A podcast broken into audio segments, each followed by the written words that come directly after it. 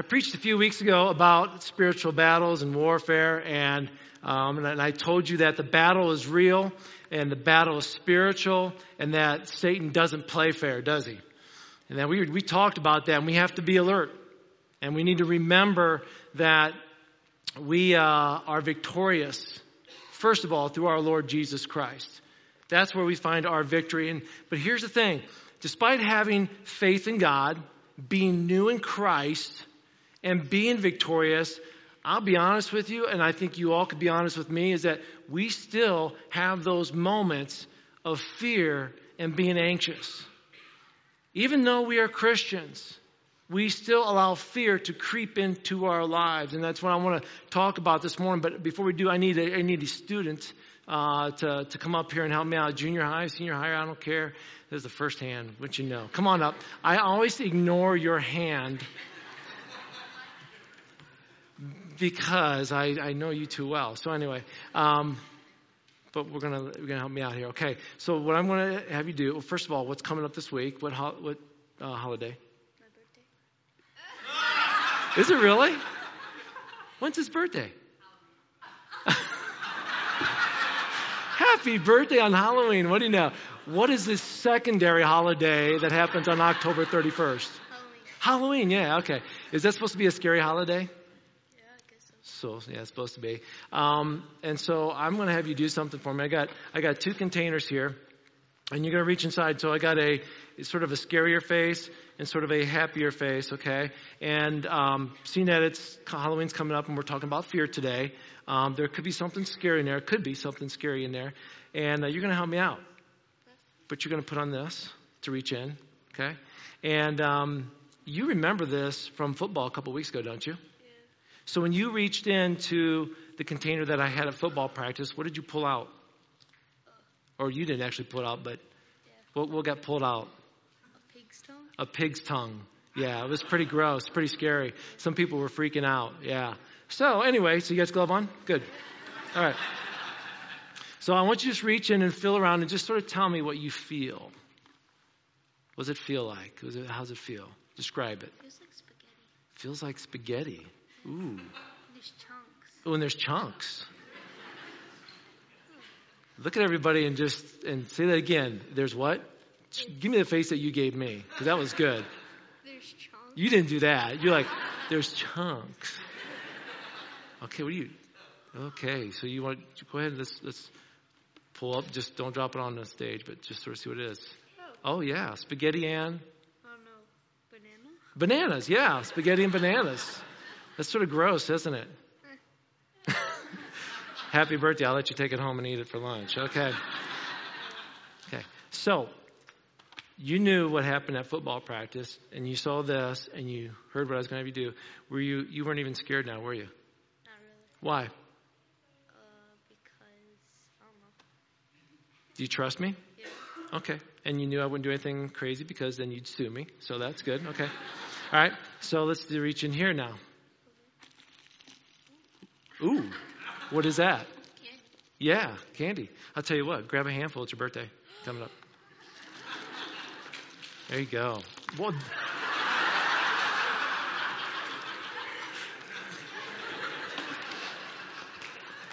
happy birthday. I've never seen a hand enlarge so big before. It was like the claw. That's incredible. That's nice. Good job. Well, you knew you knew it couldn't be that bad. Like I said, you would have, you know, you, you trust me. But it could have been scary. I could have put something in there. It could have been very frightening, pretty gross, right? But I didn't do that. We kept it safe. We kept it clean, okay? But there's still that what's in there factor going on with some of us, because you look at a container and then you get a glove and like, oh boy, what am I getting into? So the worriness, the anxious feelings start to arise a little bit, right? Not knowing what's going to happen. Let's change the environment, okay? We're not in a church. It's not a pretty pumpkin, and it's not Pastor Rex that's holding it, okay? Let's put yourselves in a in an inner city, okay? A big city, okay? Bigger than Pettisville, okay? Bigger than Delta, bigger than Wasion, bigger than Toledo, bigger than South Bend. Let's keep getting bigger, okay? And it's it's it's dark. There's broken lights. You're by yourself. And somebody's approaching you on the same sidewalk.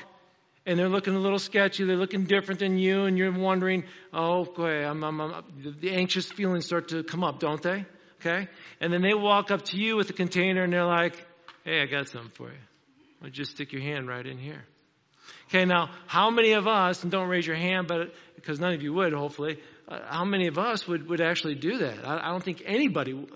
I think instead we would maybe, before we even got close to that person, we might be looking to see if any cars are coming, to see if we might cross over and go on the other side of the street. Or we're just going to duck our head down and look the other way. The environment has changed, hasn't it? You're now in that environment, in that atmosphere where your fear has been heightened. The anxiousness and the worry has been enlarged. Trust, trust is absent. There's no trust going on. There's a trust factor here because we've known each other. Okay? So there's some trust. Confidence, that's absent. He's confident that what's going to happen here in church is going to be okay. It's going to be safe. That's gone. Doubt begins to enter along with his desperate buddies, worry and concern and anxiety, and they surround you, and the next thing you know, you are surrounded by fear. But where does fear come from? It's, you know, was it from the environment that was surrounding us, the things that were taking place? Was it from the person that approached us? Where does, where does fear come from? In your Bibles, there's a verse, and uh, you can look this up if you want. We're, we're not going to stay there very long. But in Second Timothy one seven, it says this, God, for God did not give us a spirit of fear and timidity, but of power and love and self-discipline. See, we face situations... All of us face situations in which fear comes in. And for some of us, speaking in front of other people makes you scared. If I, you know, I was like, hey, could you come up here and give an announcement or say something? No, no, I can't speak in front of large crowds. I get scared. Right? Maybe it's, maybe that's not your fear. Maybe, maybe your fear is having to confront somebody, and you don't like to confront people, or you don't like to be confronted and you know you're going to get confronted. Maybe your fear is something else. Maybe you don't want to look foolish in front of others. Maybe you fear rejection. Maybe you fear missing out on something. Maybe you fear the future. Maybe you fear death, loneliness, pain, sickness, failing. That's one of my fears. I don't want to fail. Lacking something. We all deal with fear. And one of the first steps in dealing with fear when it comes our way is to understand these fears are not from God. God does not do that. It's a significant step to stay, to say, hey, this isn't God making me feel this way. God hasn't given me this. And it's okay for you to say that and say it out loud. Because sometimes we need to. No, this, is, this isn't God that's making me feel this way right now. This is not from God. God does not give me a spirit of fear, but of power and love and self-discipline. Fear and timidity, they, they keep us from drawing near to God. They keep us from using the gifts that God has given us. We've all been given spiritual gifts, but sometimes we're afraid to use them because of fear. I don't want to mess up. I don't want to, I don't want to let God down maybe. Maybe something like that. Fear comes when we lack trust in God. And I want you to think about this, this. If God is walking by my side and he tells me to reach inside, oh, I'm reaching, aren't you? But when it's not God that's walking by my side, or when I'm walking by myself and I'm tempted to look into reach into something, I'm a little bit more fearful because I don't have God with me. I don't have that trust going on. If a stranger's walking up there, I'm probably not going to. My emotions have changed. Fear has entered in because God is not there. In your Bibles, turn to Psalm one twelve. Psalm one twelve. Psalm one twelve, uh, there, there's two Psalms that go back to back. Psalm one eleven and one twelve. Both uh, talk about the fear of the Lord. Uh, both are praises about how God is good, what he does is good, and there's a reverence for God there. But we're going to look at Psalm one twelve. Verse one, it says, praise the Lord. How joyful are those who fear the Lord and delight in obeying his commands. Their children are successful everywhere. An entire generation of godly people will be blessed. They themselves will be wealthy, and their good deeds will last forever. Light shines in the darkness for the godly. They're generous, compassionate, righteous. Good comes to those who lend money generously and conduct their business fairly. Such people will not be overcome by evil. Those who are righteous will be long remembered. They don't fear the bad news. They confidently trust the Lord to care for them. They're confident, they're fearless, and can face their foes triumphantly. They share freely, they give generously to those in need, and their good deeds will be remembered forever. They will have influence and honor, and the wicked will see this. They'll be infuriated. They'll grind their teeth in anger. They'll slink away, and their hopes are thwarted. The psalmist begins off with saying, praise the Lord, hallelujah, praise the Lord, just as we sang, praise the Lord. There's this personal praise going on by the one who wrote this, and then he's also saying, hey, I want you all to join in me too, as we all say, praise the Lord. So it's it's a call to what's going on in my life, but also a challenge for all of you to praise him with me. And that's what this psalmist is doing, and he ended Psalm one eleven saying that the fear of the Lord is the beginning of wisdom. And then he goes on to say, but we we fear the Lord, not like I'm I'm anxious uh, as to what he might do to me, or I'm scared, like as of somebody's frightening me. The fear that we're talking about is a reverent fear. You're in awe of him. That's the fear in which the psalmist is speaking of here. The blessed one does not fear God in, in that sense of that misery and that frantic, but out of reverence and awe. Look at verse two and three with me. It says their children will be successful everywhere. An entire generation of godly people will be blessed. They themselves will be wealthy, and their good deeds will last forever. And it almost sounds like, boy, those who fear the Lord and obey his commands, they're going to get blessed materialistically. They're going to be rich, right? And then it sounds like, wait, is this a uh, get-rich sermon, one of those prosperity messages? Like, no, we don't preach those, okay? Charles Spurgeon looked at this passage, and, and he said this. He said, understood literally, this is rather a promise of the old covenant than of the new. For many of the best of the people of God are very poor.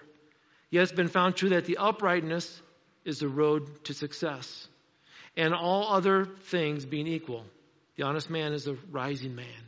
So, so no, not necessarily will the righteous be wealthy materially, but here's what he's saying. Our good deeds will be remembered and they will last forever. The things of this world are going to pass away, but the things that you do for the Lord will never pass away. The kindness that you show to somebody, the goodness you show to somebody, your generosity, those things will be remembered. It is a very rich thing. Look at verse four. Light shines in the darkness for the godly. They're generous, compassionate, righteous. Good comes to those who lend money generously and conduct their business fairly. Such people will not be overcome by evil. Those who are righteous will be long remembered. There's, see, there's a darkness in this world, church. One author said this, there's three kinds of darkness. It's threefold. The darkness of error, the darkness of sorrow, and the darkness of death. And we look around and we can a lot of times say, it seems pretty dark, pretty gloomy, right? You, you listen to the news and you feel that way. And the psalmist here recognizes darkness. He says, but the godly, those who fear the Lord, will be blessed with light amidst the darkness.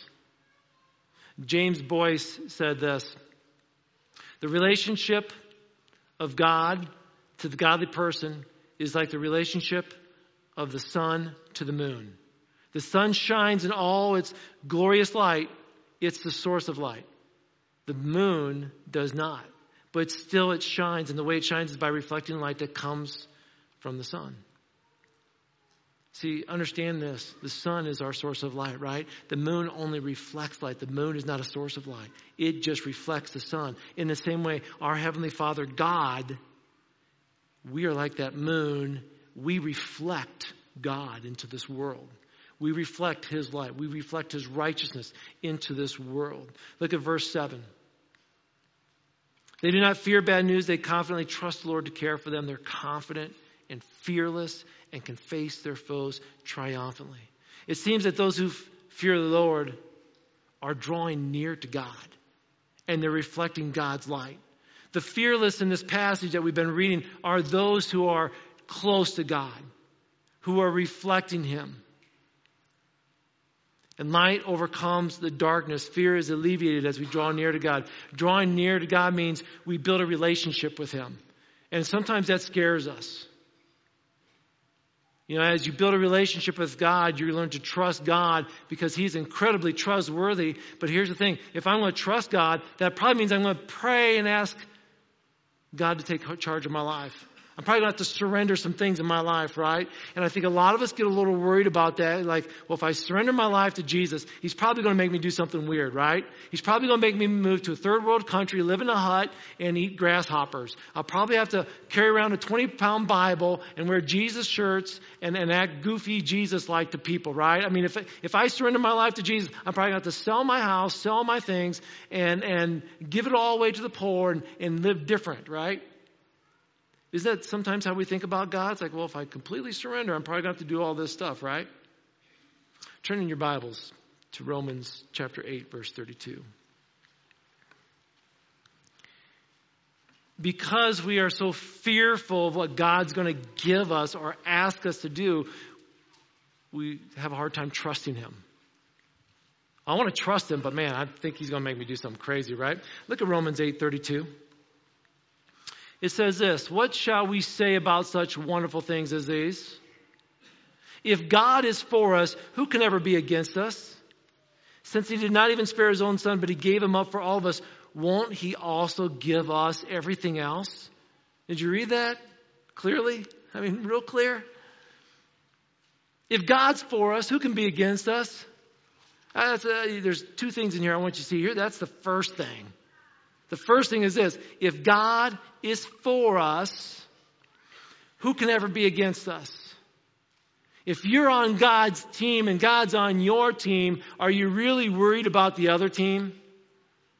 If you're playing Red Rover and God's on your side, what are you thinking right now? Bring it. I got God right here, and he's not letting anybody by, right? How come we don't think that way all the time? If God's for us, who can be against us? I mean, who is God? He is majestic. Romans, I'm sorry, Psalm ninety-three one says this, the Lord reigns. He is robed in majesty. The Lord is robed in majesty and he's armed with strength. In the Bible, whenever you hear God, about God talk about being majestic, it's used to express the greatness of God. And today we live in a society where we're tempted to view God as less than great. Oh, he's he's the big guy. He's the man upstairs. Let me tell you something. Don't ever let those words come out of your mouth, because if you are, I'm going to doubt your Christianity. Because he is God.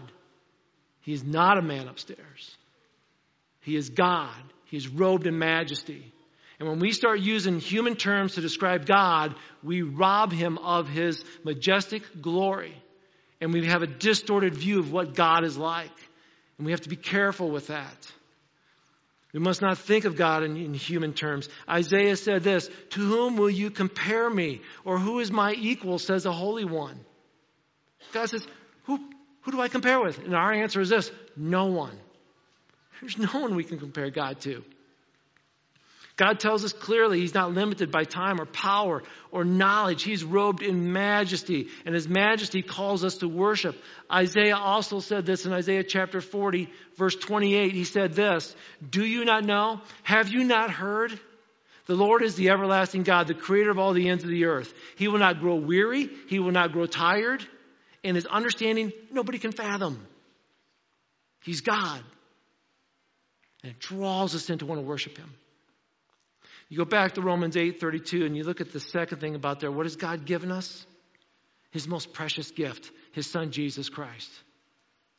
Paul said, since he did not spare even his own son, but gave him up for us all, won't he give us everything else? Underline that, read that, memorize it, because here's the thing. Sometimes we focus so much on the cost of the cross, the sacrifice of the cross, the pain of the cross, that we unintentionally miss the reward of the cross. What has God given us? He's given us eternal life. He has given us freedom from sin, freedom from guilt, freedom from shame. He has given us new life in him. God has given you and I the most precious gift we could ever have, and that is Jesus Christ, his one and only son. What an incredible gift he has given us. So why would God start to be stingy with you and I now? Think about that. How can God, who was so good to me, who gave me the greatest gift ever, do bad things to me? That's distorted thinking. He doesn't. I can trust him. God's on my side. He's given us his greatest gift, his son. A W Tozer said this about the goodness of God. He said, God is good. And the goodness of God is that which positions him to be kind, benevolent, full of good towards mankind. God takes pleasure in the happiness of his people. God is good. He's a God of compassion. He is slow to anger. A God who is, has a love that never fails. He's always faithful, full of forgiveness. There's a passage, I'm just going to read this to you. It's from Exodus. And, and basically, Moses wanted to see the glory of God. And God said, you can't see the glory of God, the full attributes of myself, and survive. So I'm going to put you in the in the crevice of a rock, and I'm going to pass behind you, and you may turn, and you can see as I pass by, but you cannot see me face to face. And he does. And then the next morning, it says this, coming out of Exodus chapter thirty-four, it says, the Lord came down in a cloud and stood there with him, and he called out his name, Yahweh. And the Lord passed in front of Moses. Yahweh, the Lord, the God of compassion and mercy. Now listen to the description of, of God. I am slow to anger. I am filled with unfailing love and faithfulness. I lavish unfailing love upon generation, a thousand generations. I forgive iniquity, rebellion, and sin, but I do not excuse the guilty. I lay the sins of the parents upon their children and grandchildren. The entire family is affected, even children in third and fourth generations. Moses immediately, after God says all this, Moses immediately throws himself down on the ground and says, and he worships, and he says this, O Lord, if it's true that I have found favor with you, then please travel with us. In other words, Moses is like, God, you are good. You are compassionate. You are full of forgiveness. You are faithful. Oh, God, you are mighty. If that's who you are, travel with me.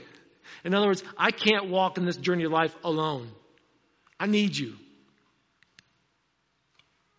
Listen, church, God is revealing himself in these passages as good and generous, especially Romans eight thirty-two. He is good. He is generous. He has no motive, just love. A lot of times we're good to people because we expect something in return, not God. He never gives with in order to get something back. He just gives and loves. And when we come to him in prayer, and you go to God and you say, God, I've got these things I want to pray to you about. And you praise him, God leans in and smiles. And when you go to God for asking for forgiveness for your sins, God leans in and smiles. You know why? Because God is good.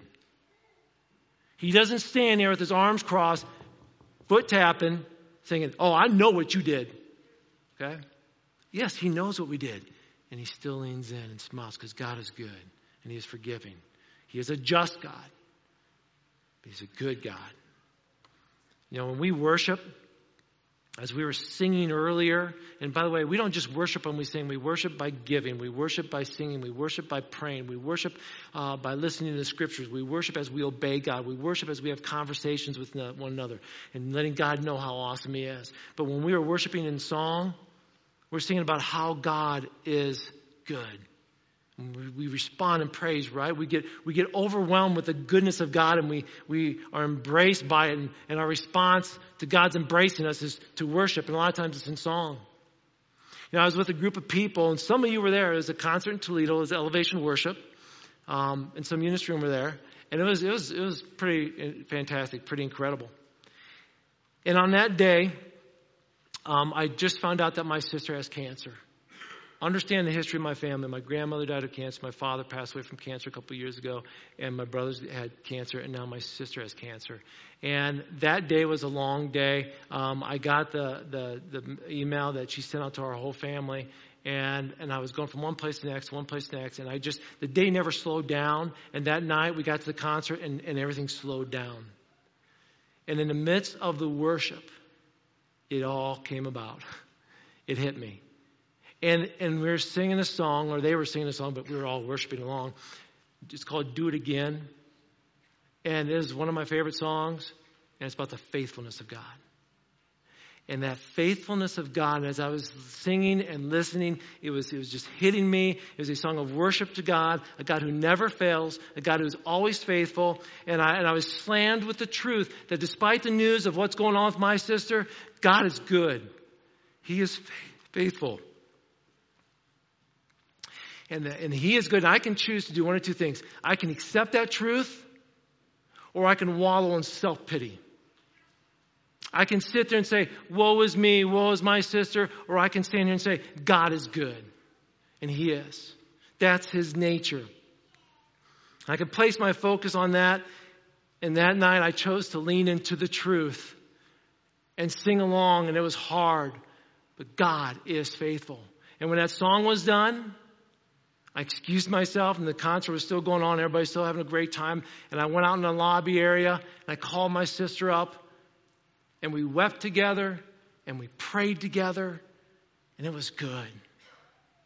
I cannot explain to you except that it is God's peace, but God removed the fear from me and gave me peace in that moment. You know why? Because God is good. Amen? But some of you maybe grew up hearing something different about God. Maybe for some of you, you grew up hearing that God is a God who's like, he's like a cop who sits behind a building just waiting for you to speed by, to pull you over and slam some kind of penalty on you. Maybe that's how you were taught that and raised. That's how God is. I'm going to tell you right now, that's a distorted view of God. God did not come to imprison you. He came to free you. Free you from sin. Free you from guilt. Free you from shame. God's good to all. God is good through deliverance. I encourage you to sometime go to, go to Psalm one oh seven. We're not going to do it now, but go to Psalm one oh seven. And there's like there's like four, five, four things that God says, I've been delivered from this. I was delivered from that. I was delivered from this. I was freed from that. And every time it was like, God is good. That whole psalm was powerful.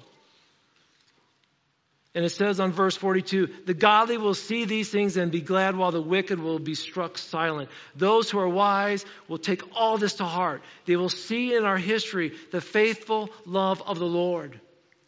God is good, not because he's done good things for you and me. God is good, not because he frees us from shame. God is good, not because I deserve it. God is good because God is good, period. That's his attribute. That's his characteristic. That's his nature. Romans eight thirty-two says this. Again, let's read this together. Romans eight thirty-two. What shall we say about such wonderful things?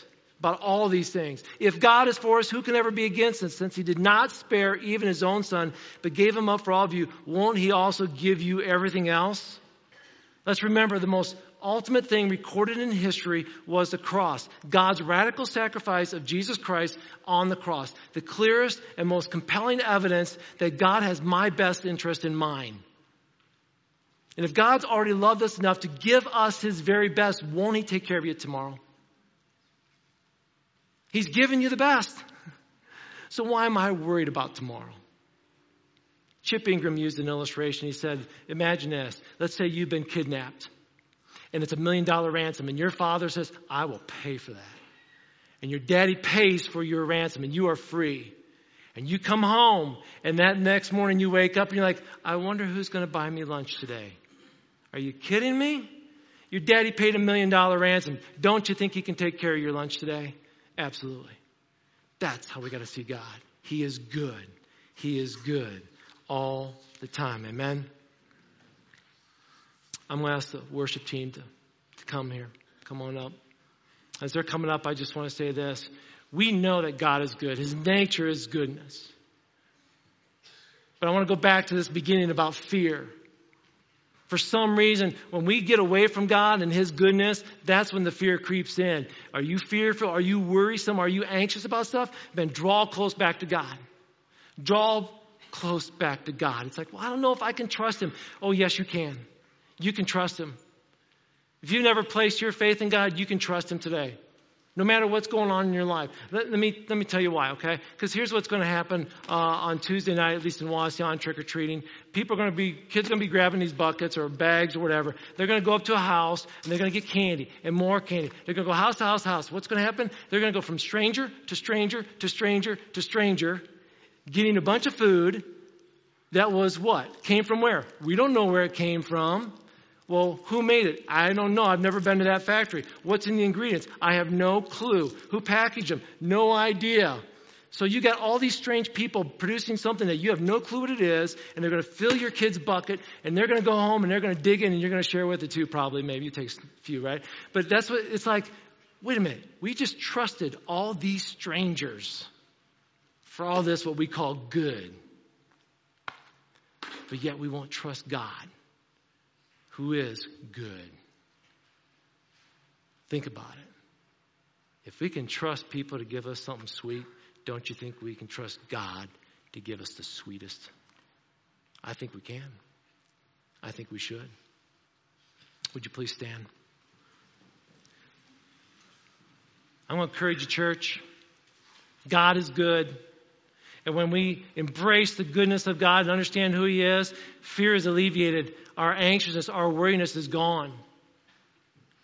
I want to encourage you to, to begin by trusting God in this way.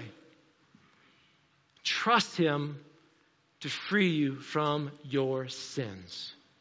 If you're in here today and you've messed up and you've made some mistakes, here's where it all begins. Trusting Him to forgive you. He is not that cosmic cop, as I said earlier, wanting to toss you in prison. He wants to free you today from your sin. He wants to free you today from your shame. He wants to free you from all those things that you are struggling with if you would just ask Him. So as I pray, I want you to pray. I want you to pray and ask God to forgive you and to, to remove those sins, to remove that shame. For you are no longer condemned, are you? We've learned that from Romans eight. Ask God to remove your fears and anxiety. If you're in here today and you're so worried about something, you're very anxious about something, ask God to remove it. You might have to do that on a daily basis. Go for it. But when anxiety and fear show up at your door, trick-or-treat in your house, you remember who's on your side.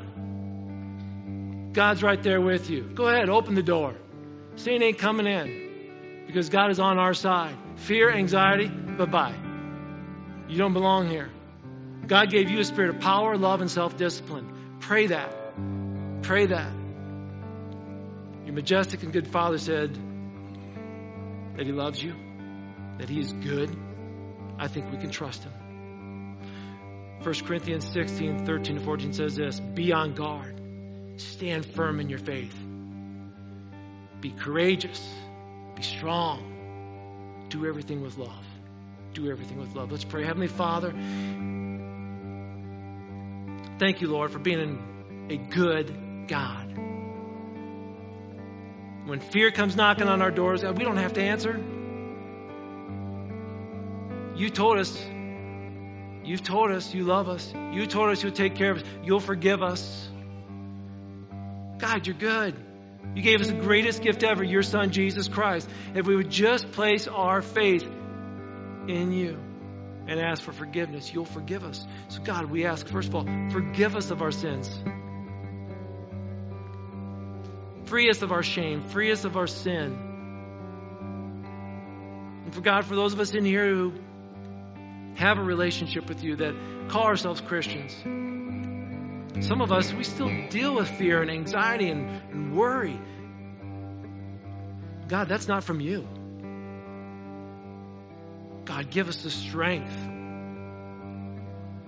to stand firm, to be strong, to be courageous.